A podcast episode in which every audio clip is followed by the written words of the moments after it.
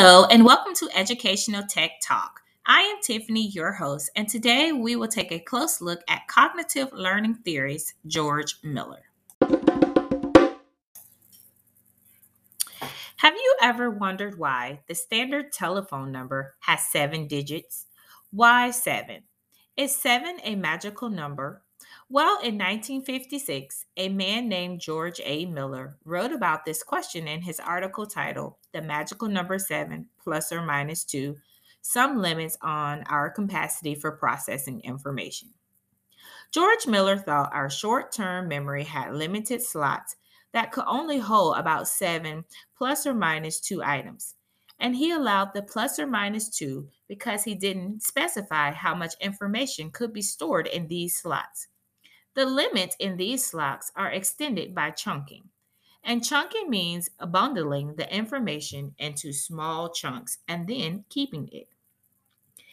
In other words, when information is chunked together, it helps a person to understand and remember the information.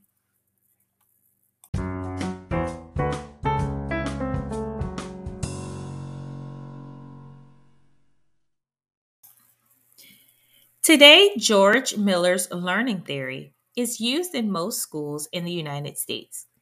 Computer learning programs have been created to teach subjects in chunks to ensure students' understanding before progressing to the next level. Children-centered search engines have been designed, and information is categorized by subject and grade to help prevent cognitive overload. Some computer games have been created and were designed around chunking.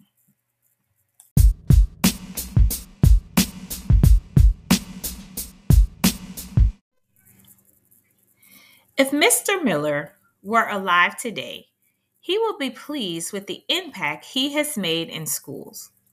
His discovery of how to chunk information to prevent cognitive overload has created some excellent learning programs for students.